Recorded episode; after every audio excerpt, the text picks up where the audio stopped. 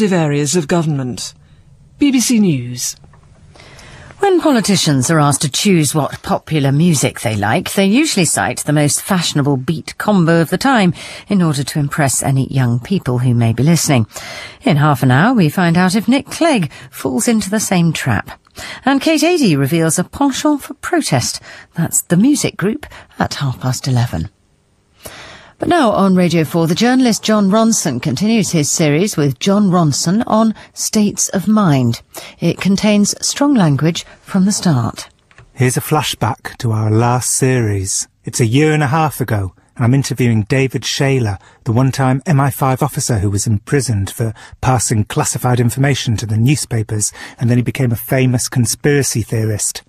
When somebody who was actually there at the moment of the explosion rather than somebody who sits at home on the internet and theorizes comes and confronts the theorists. Why do the conspiracy theorists get so angry and so personal? Um, well, I think again you're trying to make this to be the case, but I have to say, David Shayler believes that the London bombs of July 7th, 2005 were an inside job perpetrated by the British government. That's what we're fighting about. And I see, I have well, the same problem. I'm, getting the same sort of vibe off you here, John. That yeah, you think it's nonsense. You haven't seen the evidence, you see. But you, this is the problem we're in because but are you talking a about viewpoint arrived at without evidence is prejudice. and to say that Muslims carried out 9/11, those three guys from Leeds and one from Aylesbury, without seven, evidence. Seven, you mean? Sorry, seven seven. Sorry, seven seven. The, the four guys they're supposed to have carried out 7-7. The evidence is simply not there to say it. What about, to say what they about, did it, to say they did it. What about the video? Was that set up? racist, John. It's racist. You're being racist against Muslims if you think those three guys carried out that attack on the evidence there. Go fuck off. Do you... it's what I uncontrollably feel as if I should say to you, though, well, for so many reasons. Can you include the recording of that in the actual interview, please? Because, or, can I have a recording of that to play to people now? Because I, I don't we... think John here is actually being an objective interview at all. This is very, very personal, John.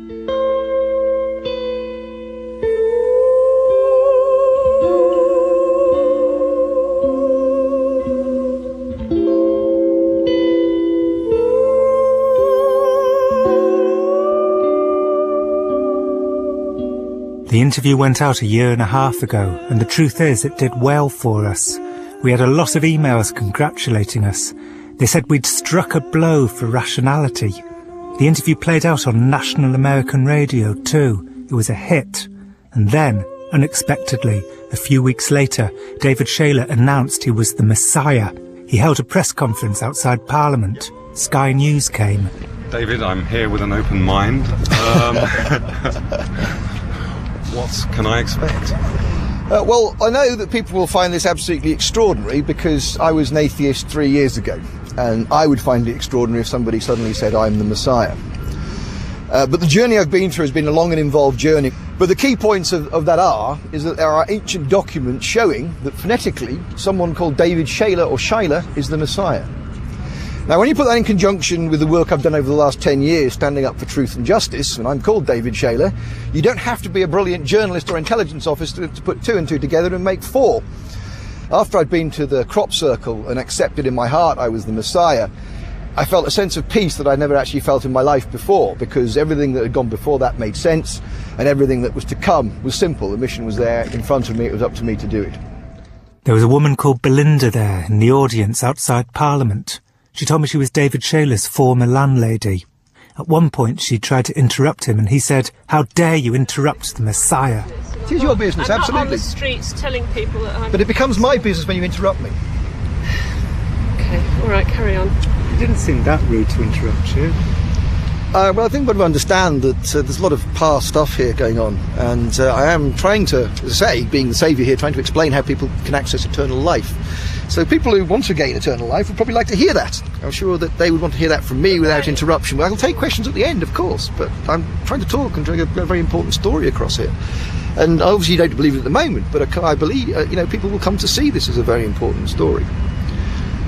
Well, so I think it's actually rather a sad story, David, because I think you you you know, according to Messiah culture, if you like, if there is such a thing, or prophet culture, you're you're making several mistakes. One is that you're not taking time out to really think about your mission and meditate, and you know you're, you're coming public far too quickly. Secondly, you're not gathering a following around you. Thirdly, you're announcing yourself, whereas it should be for other people to say, he is the one, and start to sort of bow down or whatever people do. But you're coming out and sort of throwing it at everybody that I am, I am he or it or the one. Why are you an expert and, on messiahs? But it's, this is history. This is not just me. This is just, you know, what other prophets have done in the past, how they, how they have come out with their special mission. Well, I, I, disagree with that. My version of history is very, very okay, different well, from that I mean, you know, other people. Well, I say to you again, Belinda, do not judge. Do not judge wrongly, and do not judge the Messiah. You say it's a sad story, Belinda. I'm sorry, it's not. Well, it's a story of spiritual redemption. somebody with huge talents and first-class mind who is really doing extremely well along the track that he was going, suddenly blowing the whole thing by going off on some esoteric, you know, trip that nobody else can follow him, and then coming and spewing out all sorts of stuff that people just can't connect with, except you know on the level of ridicule, which is a terrible shame. I know I'm the Messiah. It's up to you to look into your own heart and find out why you can't accept that. Why you feel the need to come to the Messiah and tell him he's not the Messiah. Why you feel the need to judge the Messiah. I'm not saying you're not the Messiah. I'm just saying you're not behaving in a very Messiah-like way according to the precedents for such things. Well, That's I don't think saying. you have any idea. I mean, there is no precedent for a Messiah because I am the only Messiah. If you know the true esoterics, it's the Messiah who comes at the end of the changing universe. Other people were prophets, but not Messiahs. I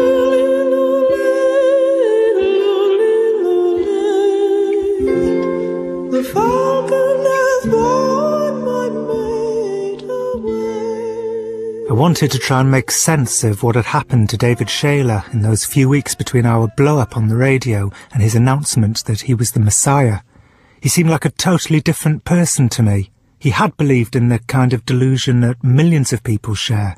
According to a University of Ohio poll, 36% of Americans think 9-11 was some kind of inside job. But now his delusions had skyrocketed. After the press conference, I visited Derek Draper, he used to be a New Labour spin doctor and now he's a psychotherapist. He said the conspiracy theorist Shayler was actually a very close relative of the Messiah Shayler.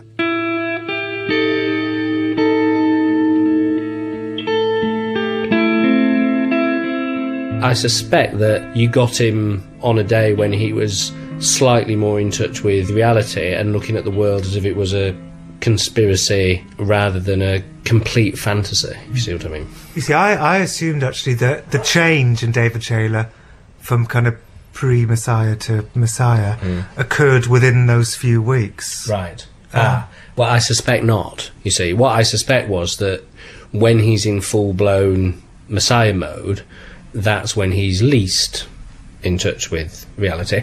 Although, of course, it's worth mentioning the obvious point, which is that millions of people around the world think that a man came along one day who said, I am the Messiah, and he was the Messiah. so it's all kind of relative, really. But let's, for the purposes of this discussion, assume that David Shayler is not the Messiah. He thinks he is. He's sure of it when he's in this mode, if you like. He talks very fast. I noticed that about right, him. Really, right. really fast talking. Well, that's probably because there is a, a world in his head which is very vivid and very, you know, I mean, these are alternative realities. I mean, they're as vibrant and complex and contradictory as our reality is. And oftentimes people suffering like that want to kind of get it out. They want to try and explain it to you in this, and that's a lot of some people think that is actually about trying to get this inside world out, some to evacuate it in a way. I told Derek Draper that the strange thing was just how ordinary David Shayler sounded, despite the fast talking, even though the things he said were so bizarre. He said, that's not so strange. Even the most psychotic or schizophrenic, or to use the vernacular, mad person will have parts of their mind that are not those things. So people are a mixture. And by the same token, the most supposedly sane person will have parts of their mind that, especially under pressure, can be quite mad. Hallelujah.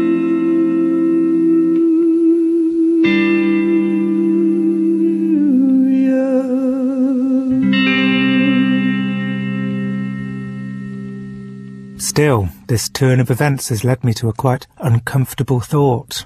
It had felt fine to attack the conspiracy theorist Shayler, whereas it didn't feel fine at all to attack the new, sadder Shayler. It reminds me of how much everyone enjoys the early rounds of The X Factor when we get to watch the delusional people who think they're talented but they aren't. These people often seem delusional in a palatable way. Are producers like ringmasters searching for people who have just the right sort of delusions to be entertaining? Here's the television critic, Charlie Brooker, who has a TV show called Screenwipe. Join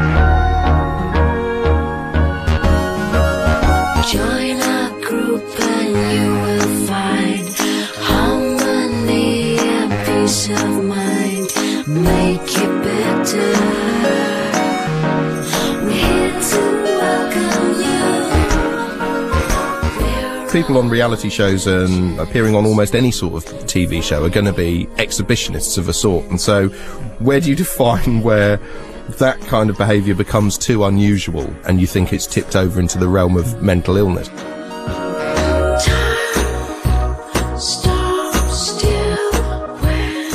If I switched on Channel 4 and there was a documentary about somebody who had a mental illness and it was charting their breakdown and possible subsequent recovery, or maybe not, would I think of that as exploitative? Probably not, because of the way it's handled. Exactly, and the fact that it's filmed over a long period and, hmm. and there's a more authoritative voiceover. Yeah, because I remember watching the X Factor, the recent series, they had a sequence where there was this very fat girl who came in and was wearing a dress that her dad had specially made for her and she starts singing. So it and was like a sort of silver wedding dress, wasn't it? yeah, and she looked ridiculous. It was quite tragic. And then they just sit there and sort of go, you know, you're rubbish. And she starts crying. And then her family come in and remonstrate with the judges. And it was incredibly cruel. Apart from anything else, when the family were arriving, they put the theme tune from the Flumps over the footage of them walking over this bridge on their way to the thing. And it's cruelly funny, but it's sort of too cruel.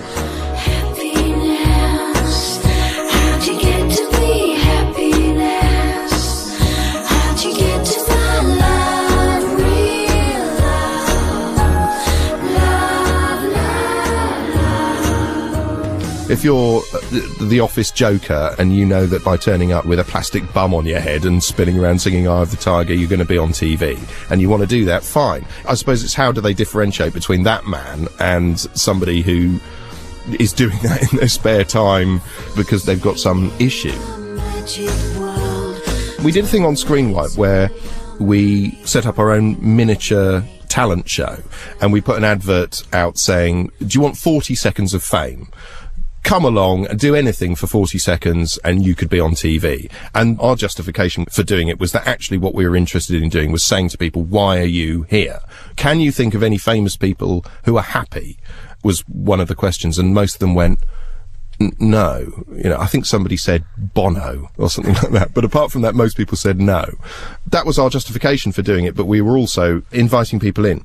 And it was really odd. It was very uncomfortable because the idea was that I was going to be sitting there and I was going to be doing a sort of Simon Cowell impression where I was being horrible to people. And the first person comes in and I say, you know, why are you here?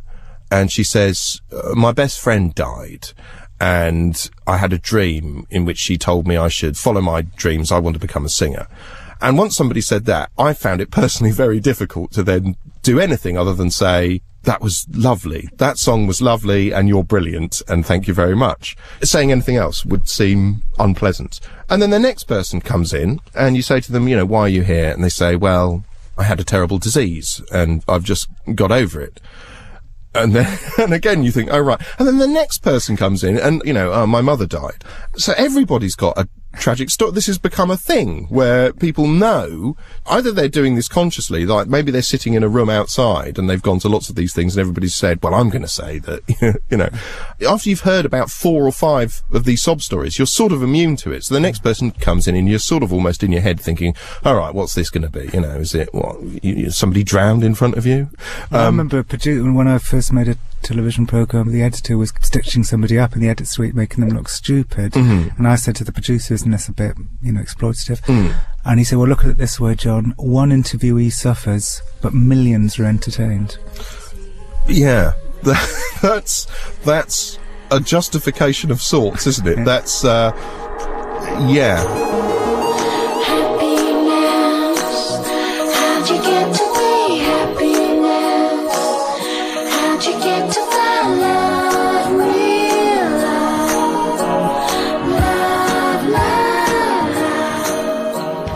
Charlie Brooker. I wonder if there are lines of work where one sort of mental illness reaps rewards and another reaps failure.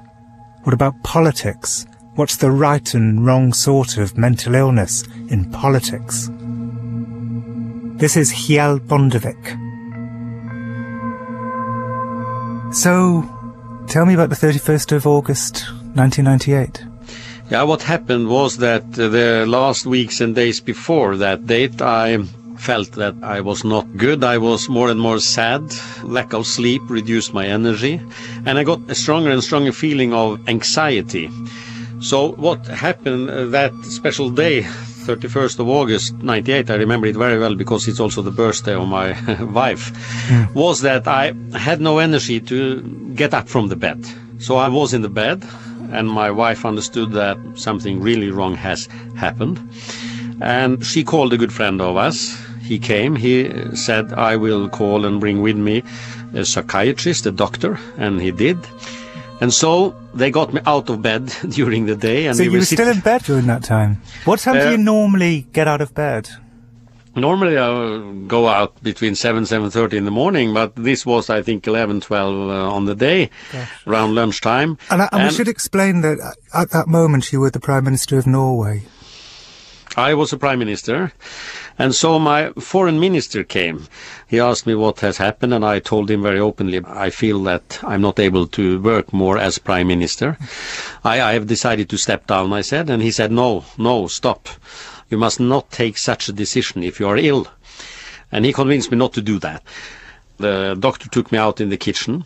I had so much anxiety that it was difficult for me to sit uh, down on the chair for a long time, and I was walking around.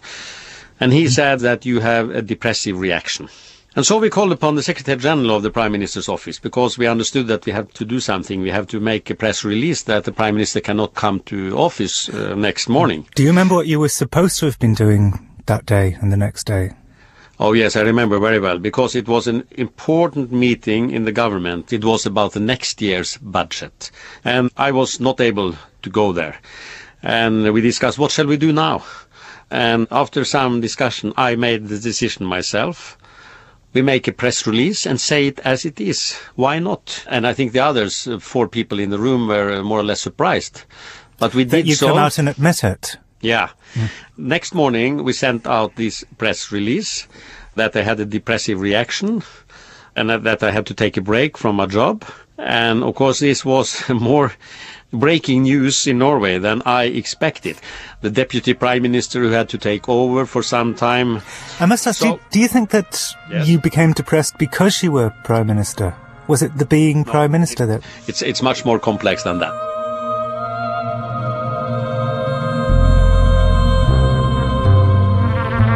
So what brought it on? Uh, was it coincidence that you were Prime Minister or was there any connection? Yeah. I think there are two, three main reasons for this. The first, and in accordance to my doctor, the most important is that I, over some time, had experienced strong feeling of loss and grief. Because over a three years period, three of my best friends died, all of them, of brain cancer.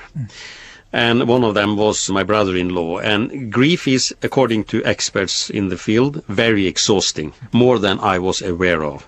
And that was maybe the main reason. Another was that I did not, in fact, change my working method when I became prime minister. We had the And weight of Norway on your shoulders. Yes, so I think I worked too much. So I think these things in combination were the main reasons why I got this depressive reaction. You know, Tony Blair and other leaders have frequently said if you knew what I know, all these secrets that our security forces tell us and so on, you wouldn't be able to sleep at nights. As a leader, did you know things that we folks down here would never know, and did that contribute to your depression? Of course, as Prime Minister, I got very much secret information which I could not share with others. But I don't think this was a part of my uh, problem. I think the main reasons was that I mentioned earlier in the program. Do you think you're similar to other leaders? When you meet other leaders of countries, Do you see in them kindred spirits, or do you think you're unusual in your emotional makeup, for instance? Oh, I think this is uh, rather common. We know that uh, in Western countries like uh, Norway, UK, and others, 20 to 25 percent of the people have mental health problems during their life. Have you ever been at a summit or a big meeting and you've actually taken another leader to one side and said, I've noticed in you mental health issues? No, but what has happened is that some have come to me during receptions or meetings or dinners and pulled me aside and said, I was so glad that you were open because I have had some mental health problems myself and that you were open was a help to me. But some did this in secret and have not been open themselves. And did you seek re-election after? After? Yes, I did. And I ran again for the parliament in 2001. I was elected to parliament and I was also re-elected as prime minister and served for a new four years term up till 2005 when I stepped down. But I felt when I came back that through my weakness, so-called weakness, I became stronger as a human being and as a leader and in a way it enriched my life.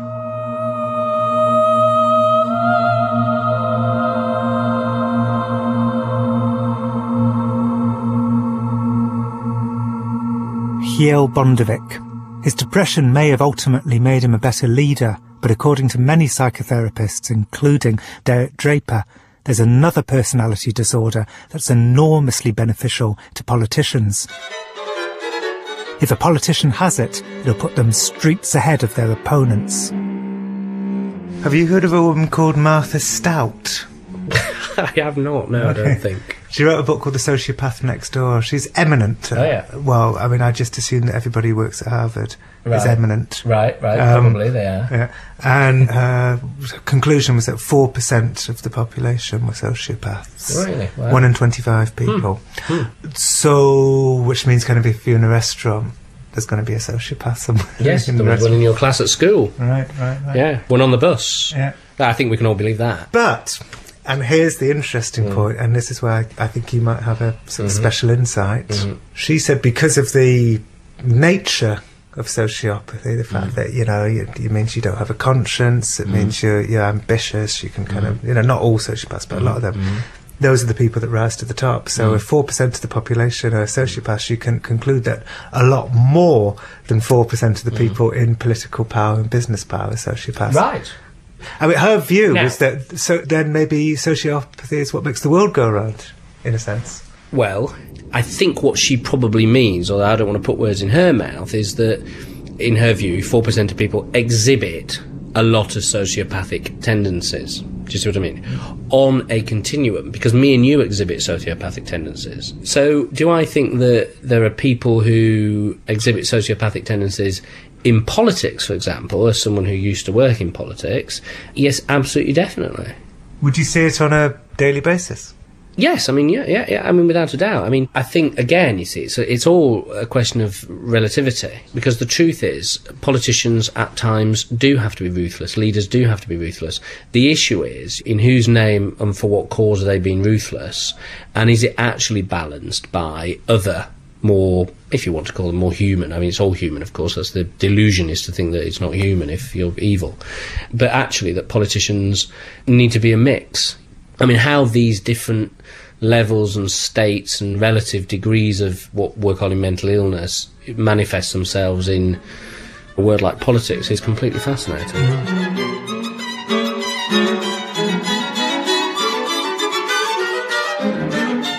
I mean, you went a little. You had a faraway look at the beginning of that answer, and I thought you were sort of remembering moments where you saw it happening. Is there some way you could tell me some of those moments without obviously calling a particular household name a sociopath? Um, Because we're still talking very much in general. Well, I can give you an example of where, and you're right. I mean, and the reason I don't want to, by the way, is with my political hat on, which I, I'm still very interested in politics and care about it, I wouldn't mind labelling people willy nilly. But with my psychotherapist hat on, I can't really do it. You know, it's not right for me to judge a person in that way. But I can think of someone who, in order that they And it's no surprise, by the way, that this is all about a court, really. It's about courtiers, and Shakespeare writes about it brilliantly. And in this instance, one advisor to the king, the leader, in order to maintain just a little bit more influence than they otherwise would have had. So, not have to do it because otherwise you'd be out in the cold, but just to get a, even 1% more, half a percent more influence, set out to stop their best friend, really, and they didn't have many friends, this person, set out to stop their best friend getting a job which not only was perfect for their best friend, but would have massively helped the common cause. Right? And in that instance, in the instance that that person decided, actually, I am going to try and do this because for me, I will suffer by a tenth of a millionth of a degree. That's verging on the sociopathic because at that moment you've lost any empathy really with your friend and your cause, you know, and you're just out for yourself.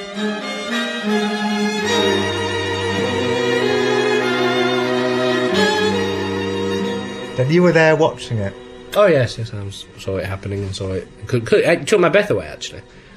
What makes you wonder if there's something mad going on is that they've convinced themselves it was in fact best for the best friend and best for the wider cause. That's the scary bit. Isn't it just a. Which, incidentally, is exactly the same, of course, uh, if you look at it as what a psychopath, capital P, will say. The reason why I'm killing all these people is, of course, because it's best for the world, or, you know, it's what God wants, or, you know, I'm cleaning up the world. It's a massive rationale in forensic psychology for psychopaths to go around killing people, and that's why prostitutes are often killed. And But e- equally, it can be anybody. Gosh, that's going on in uh, Parliament. Well, look at what people do in politics. You'd have to be a bit mad to want to do it. But I'm in charge of life and death. You know, I, I, get- I get to choose. I mean, watch The West Wing. I get to choose whether the helicopter goes in and whether people die. Well, would you want to choose? Do you want to be the one to decide? Mm-mm. Right. What is it that makes someone say, actually, not only do I want to do, but I'm the man to do it. I'm going to be the one who'll be right. a personality disorder. Well, it's a bigger question. I know enough to know that I'm a bit suspicious. I always believed that the world was being ruled by normal, rational people. That the mentally ill in society were basically the losers. But if Derek Draper is right, then exactly the opposite of that could be true, which is not a great thought.